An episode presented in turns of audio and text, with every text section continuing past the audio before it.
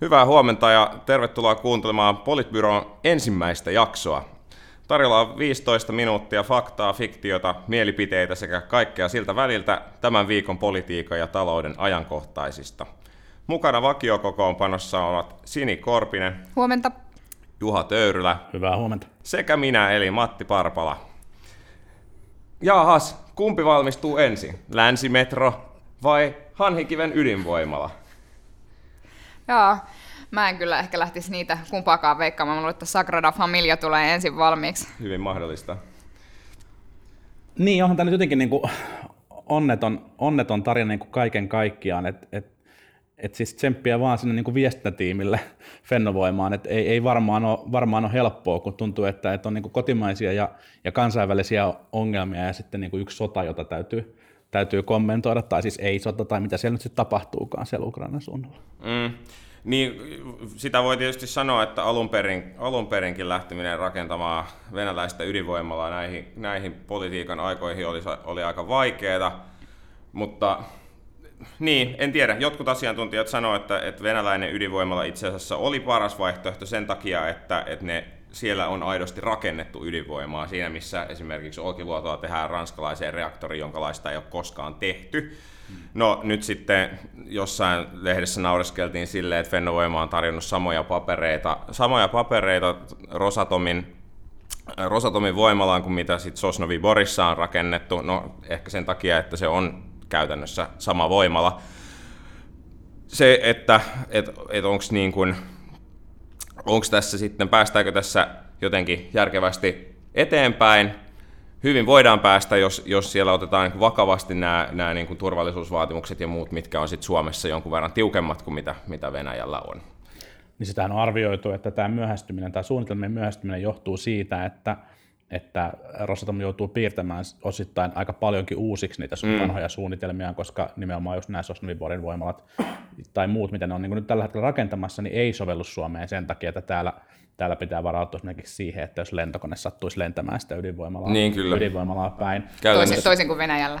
Toisin kuin Venäjällä. Mutta et, et kyllähän siis niin kuin, jotenkin kun lukee näitä uutisia siitä, miten niin kuin Fennovoimassa uskotaan, että kyllä tässä nyt päästään eteenpäin, ja nyt meillä on ollut hyvät keskustelut näiden Rosatomin edustajien kanssa, ja nyt on yhteinen suunnitelma, miten tämä aikataulu kurotaan umpeen, niin mun mielestä tulee, niin kuin, tämä kuulostaa ihan samalta kuin aina, kun joku suomalainen porukka neuvottelee, neuvottelee ulkomaalaisten toimijoiden kanssa, että niin kuin hyvä luottamus on päällä, eikä sitä varmaan muuta voi tietenkään sanoakaan, mutta, mutta kyllä, se jotenkin, kyllä se jotenkin vähän haiskahtaa.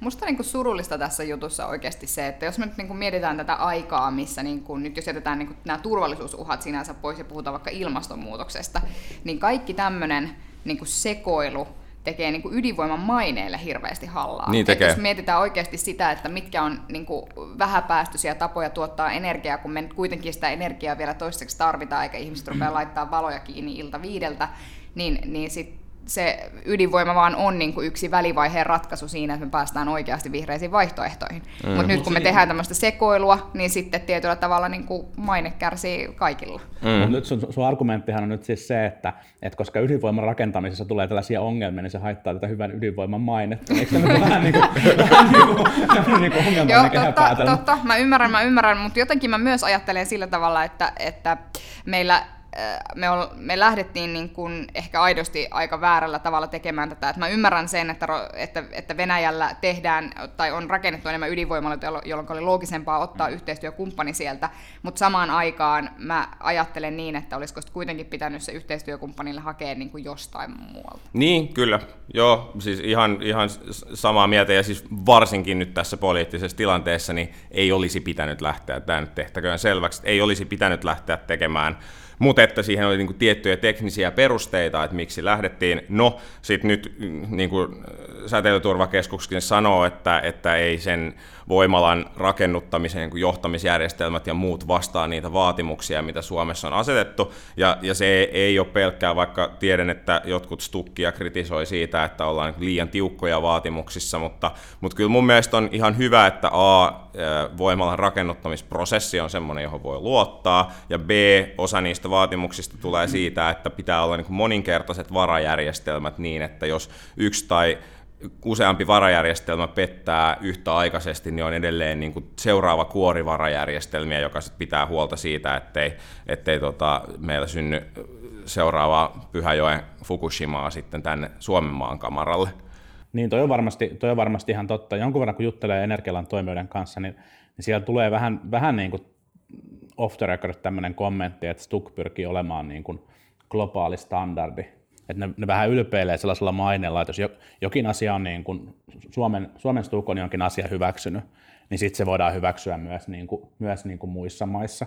Ja sen takia sitä rimaa asetetaan niin kuin joidenkin mm. toimijoiden mielestä niin kuin liian, liian korkealle. Mutta et, et mä oon niin kuin samaa mieltä kyllä Matin kanssa, ja, ja sitten on pakko todeta se, että et ei se ole mun mielestä ongelmallista ydinvoiman rakentamisen suhteen, jos se rima on korkealla, kun Stuk kuitenkin etukäteen kertoo, että millä korkeudella se rima on. Niin. Että sitten jokaisen täytyy arvioida, että pystyykö mä hyppäämään noin korkealle. Kyllä. Joo. Toki sitten sitä niin kuin turvallisuusvaatimusten kumuloituminen aiheuttaa sen, että ydinvoimalaitokset on käytännössä maailman kalleimpia mahdollisia teollisuuslaitoksia, mitä ne. Niin. voi rakentaa. Ja sitten kysymys on, että jatkossa kun uusiutuva energia tulee halvemmaksi, niin onko ydinvoima, sit, kuinka kauan ydinvoima on sitten vielä kilpailukykyistä noin ylipäänsä, tai nytkin ollaan jo siinä rajoilla, että onko se edes, edes kilpailukykyistä, mutta mielenkiintoista nähdä. Meillä on muita mielenkiintoisia aiheita. Tällä viikolla on ollut Suomen Pankin nimitykset, ja oikeastaan ei edes pelkästään ne nimitykset, vaan se, mihin se johtaa. Nimittäin kun Olli Rehn sinne nimitettiin, niin käytännössä keskusta joutuu kaivamaan itselleen jostain seuraavan ministerin. Mutta kenet? Tai ministereitä, tai koska ministereitä. mä oon niin miettinyt sitä, että julkisuudessa tällä hetkellä riepoteltu Anne Berner, joka on ollut oikeasti aika vaikeassa raossa myös liittyen Finaviaan ja muuten, niin, mm. niin tämä olisi tavallaan aika tyylikäs vaihe, niin kuin missä pystyisi Juha Sipilä uskottavalla tavalla vaihtamaan useammankin ministerin sanomalla, että nyt lähdettiin hakemaan täysin uutta tiimiä niin kuin loppuhallituskaudeksi. Mm. Tietyllä tavalla tämä voisi olla ihan tyylikäs tapa päästä Berneristä eroon. Mm. Jos aloittaa tuosta Berneristä, niin, niin jotenkin musta tuntuu kuitenkin, että, että, että kyllä varmaan niin kuin hän olisi kaatunut jo, jos, jos olisi kaatuakseen. Et, et vaikka, vaikka nyt tulee varmaan käymään niin, että pitkin syksyä saadaan lukea lukee niin kuin näitä uutisia, uutisia näihin sotkuihin ja ongelmiin, ongelmiin liittyen, niin, niin jotenkin tuntuu, että ei sieltä sellaista uutta isoa paljastusta enää tuu, mikä jotenkin sitten niin kuin johtaisi siihen, että, että ministerin luottamus, luottamus menisi. Mä en usko, että, että Berner tässä vaiheessa vaihtuu. Hän on myös selkeästi niin kuin Sipilän, Sipilän suosiossa ollut, ja, ja tässä on myös tämä niin kuin tarina tästä, tästä niin kuin, ää, liikemaailmasta tulevasta ministeristä, joka tulee niin kuin, hetkeksi, hetkeksi vaan politiikkaan ja pistää asioita kuntoon ja lähtee, lähtee sitten pois. Ei tämmöinen urapolitiikko. Mm. Pelastaa Suomen. Pelastaa Suomen, tekee Suomesta suuren jälleen. Toisaalta minusta surullista on se, että jos ei niinku riitä, riitä ikään kuin raskauttavaksi evidenssiksi se, että, että on niinku oikeasti tekstiviestein niinku pikkasen pistänyt painetta päälle, että, että ei mitään ei, ei nosteta mitään, mitään syytteitä tässä tai lähdetä tutkimaan mitään, niin, niin kyllä minusta se on aika raskauttavaa, mutta mennään eteenpäin. Niin, niin. en tiedä, siis tämä on hyvä kysymys ja, ja siinä musta, musta Beren on pystynyt esittämään, esittämään tavallaan, tai, tai että on vaikea sanoa yksiselitteisesti, että mitä siellä on tapahtunut. Siellä on tietty niin reason of a doubt, ja sitten toisaalta on aika paljon vielä hankkeita kesken, mitkä makaa Wernerin pöydällä, ja jotka on sitten tavallaan semmoisia, missä sitten taas varmaan Sipilä häneen luottaa, joten, joten jännä nähdä. Mutta kenestä tulee Reenin korvaaja? Reenille nyt ainakin tarvitaan korvaaja. Berneristä sanottakoon vielä se, että hänellä ei tällä hetkellä ole ollenkaan poliittista erityisavustajaa, ja joku voisi ehkä sanoa, että kannattaisi, kannattaisi vielä harkita, että se vasta tässä niin viestinnässä, viestinnässä myös auttaa. Kyllä vaan. Mutta, mutta Reenin seuraajia, no jonkun verran varmaan nyt nimi pyörii jo, tai pyöriikin jo pörssissä. Uh, Blast from the Past, Mauri Pekkarinen on, on kuulemma, kuulemma vahvoilla, vahvoilla Mauri, ryhmässä. Mauri on aina käytettävissä.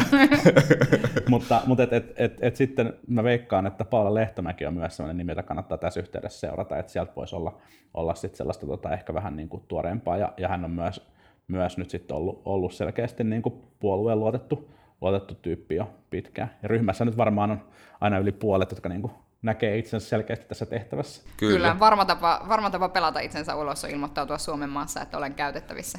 Onko keskustella ketään, ketään uutta henkilöä, ketä voisi tähän työntyä? Esimerkiksi Lintilä, Lintilä on kuulemma, kuulemma tämmöinen henkilö, joka näkisi, näkisi itsessään tässä, tässä tehtävässä. Kyllä, kyllä. Kukapa, no. kukapa meistä ei. Niin. Sitä mä pohdin vielä, että, että onko tavallaan Tuomo Puumala, mä en tiedä tuleeko hän niin kuin vähän liian läheltä Sipilää noin niin kuin maantieteellisesti, että onko hän semmoisessa niin kuin paikasta, semmoista paikasta valittu, mistä ei voi enää ministeriksi nousta niin kuin tällä kaudella, mutta sitten toisaalta on miettinyt myös sitä, että onko hänen niin kuin tämmöinen, hän oli jossain vaiheessa hirveän kovassa nosteessa puolueen sisällä, ainakin kokoomuslaisen silmissä, niin, niin, niin pohdin vaan siis sitä, että, että, että onko hänen niin kuin tämmöinen tähteensä jo niin kuin vähän sitten laskenut, että Mä epäilen kyllä, että näin, näin saattaisi olla. Tai että on, olisi ehkä aika vaikea nähdä, että, että nyt. Tai se olisi aika yllätys, jos nyt yhtäkkiä puumausta tulisi. Että kyllä mä enemmän laittaisin panokseni, panokseni esimerkiksi just Lehtomäen, Lehtomäen kohdalle. Mm, kyllä. Mutta nämä on jotenkin jänniä kuvioita, kun yrittää arvioida puolueen ulkopuolelta sitä, että ketä sieltä, ketä sieltä nostetaan, koska niitä on, niitä on hankala nähdä ulospäin, niitä erilaisia mm. valtasuhteita ja vaikutussuhteita, jotka, jotka niin kuin minkä tahansa puolueen sisällä tällaisissa kysymyksissä on ja, ja mitä kaikkea niin kuin joutuu arvioimaan. Ja sitten monesti on myös ihan aidosti monilla poliitikoilla aidosti myös henkilökohtaisia perhesyitä, minkä takia saatetaan kieltäytyä positiosta, jota, mm, jota mm. Muuten, muuten saatettaisiin niin tarjota. Et, Kyllä. Et, on, Miten on poliitikkoja, jotka tykkää perheestänsä. Ja Miten muuten vaikuttaa tähän Lehtomäkeen nämä niin kuin Talvivaaran kanssa aiemmat kytkökset? Onko edelleen elinkeinoministerillä vastuullaan Terrafame nykyään? Enpä muuten tiedä. En, en tiedä se minäkään. Jotenkin. Ja kyllä, se, ja, siis kyllä, se varmasti ka- niin. ja kyllä se varmasti kaivettaisi esiin, Ihan esiin siinä tilanteessa, jos lehtomästi, ja, ja siis siinä varma, varmaan löytyisi uudenlaisia linkkejä, mitä, mitä tähän tilanteeseen saataisiin soveltumaan. Mutta meidän ongelma tässä on tietysti se, että kellään ei ole kepulogian tutkintoa, jos olisi kepulogian tutkintoa, niin sitten olisi ehkä helpompi ymmärtää myös tätä kilpailukykysopimusta, joka ei näytä sekään olevan mitenkään erityisen hyvässä myötätuolessa kuusi minuuttia lisää työaikaa. Tarvitaanko me työaikaa? Mist, mistä tämä Suomen menestys oikein tulee? No mun mielestä tämä työajan kuuden minuutin päivittäinen pidennys on niinku yhtä fressi ajatus kuin niinku keskustan ajatukset perhepolitiikasta tällä hetkellä. Et jotenkin mua niinku masentaa se, että ajassa, jossa, jossa meidän pitäisi pohtia sitä, että miten itse asiassa työaikalainsäädäntöä uudistettaisiin niin, että se vastaisi todellisuutta, niin mm. niin me ollaan silleen, että ei kun nyt pidennetään kuudella minuutilla sitä työaikaa päivittäin, niin kyllä Suomi nyt nousee mä oon henkilökohtaisesti ajatellut, että mä voisin, voisin niin lisätä tuottavuutta sille, että mä jättäisin yhden vessatauon päivässä pois ja, ja päivittäisin Facebookia kerran, kerran vähemmän päivän aikana, niin, niin kyllä jotenkin musta tuntuu, että työnantaja, työnantaja voisi niin kiittää, kiittää tästä näin. Olin sattumalta, sattumalta tota aikaisempien työtehtävien kautta, kautta neuvottelemassa parille pariin työpaikkaan tätä, tätä kuuden minuutin tota työajan lisäystä, ja olihan ne nyt jotenkin niin kuin ihan absurdeja keskusteluja, joissa, mm. joissa istuttiin niin kuin todella, todella pitkään pohtimassa sitä, että miten tämmöinen niin kuin mm. aika niin kuin minimaalinen lisäys, lisäys tehdään, ja vielä asiantuntija-aloille, jossa se niin kuin tuottavuuserot saattaa niin kuin yksilöiden välillä olla, olla huimia, tuottavuuserot sen mukaan, että mikä se työpaikan fiilis on, miten ne ihmiset sitoutuu siihen työhön, se saattaa olla aivan, aivan huimia. Et, et, et, kyllähän tämä on niin kuin, tässä on tällaista niin kuin akuankkamaista niin kuin margarinitehtaan logiikkaa, millä tätä niin kuin tuottavuutta nyt niin kuin lisätään. En mä sano, etteikö tämä niin kuin jollain alalla voisi tuoda jotain, niin kuin, jotain apua, mutta mun on kyllä Mulla on niin kuin vaikea nähdä sitä, että vaikka nyt on niin kuin ihan uskottavia laske, laskelmia, että miten tämä niin kuin lisää työllisyyttä, että, että kuitenkin tuntuu, että tämä tulee niin kuin hautautumaan sellaisen niin kuin yksittäisen yksittäisten toimialojen ja yksittäisten työpaikkojen byrokratia, missä keskustellaan just siitä, että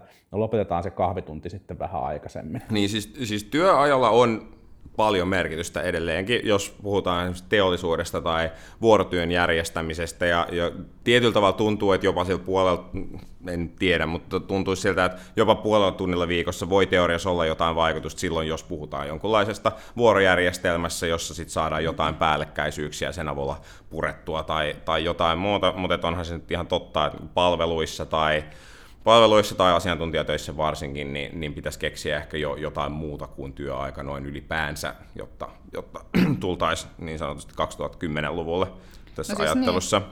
Mun faija on peltiseppä. Se ajaa kuudessa minuutissa ehkä yhden kattopelin lisää, jolloin se voi lisätä tuottavuutta heidän firmassaan. Mutta mm. mä teen työkseni viestintää, mä ehdin kuudessa minuutissa tehdä ehkä tiedäksä niin kuin kaksi PowerPoint-slidea lisää, ja sitten kun mä niin kuin lasken sen ajatuksen siihen, on silleen, että jahas, huomenna uusi päivä ja kuusi minuuttia lisää aikaa. Mm. Mm. Kyllä mä sen verran haluan nyt tässä, niin kun, pahoittelen seuraajalta, mä haluan nyt kehua, kehua pikkusen Juha Sipilää ja, ja tota, tätä, tätä, niin kuin, ei, ei, tätä, tätä kilpailukykysopimusta ja, ja prosessia. Kyllä tässä mun mielestä niin kuin se hyvä puoli on, että vaikka tämä nyt ei niin kuin tämä, tämä kuusi minuuttia päivässä on ehkä vähän niin kuin naurunalainen niin kuin monilla aloilla, niin, niin mun mielestä on kuitenkin tosi positiivista, että me ollaan, me ollaan tällaisen pienen kipuiluvaiheen jälkeen Suomessa jollain tavalla niin kuin palaamassa tai palattu sellaiseen aikaan, että me pystytään sopimaan keskenämme asioita.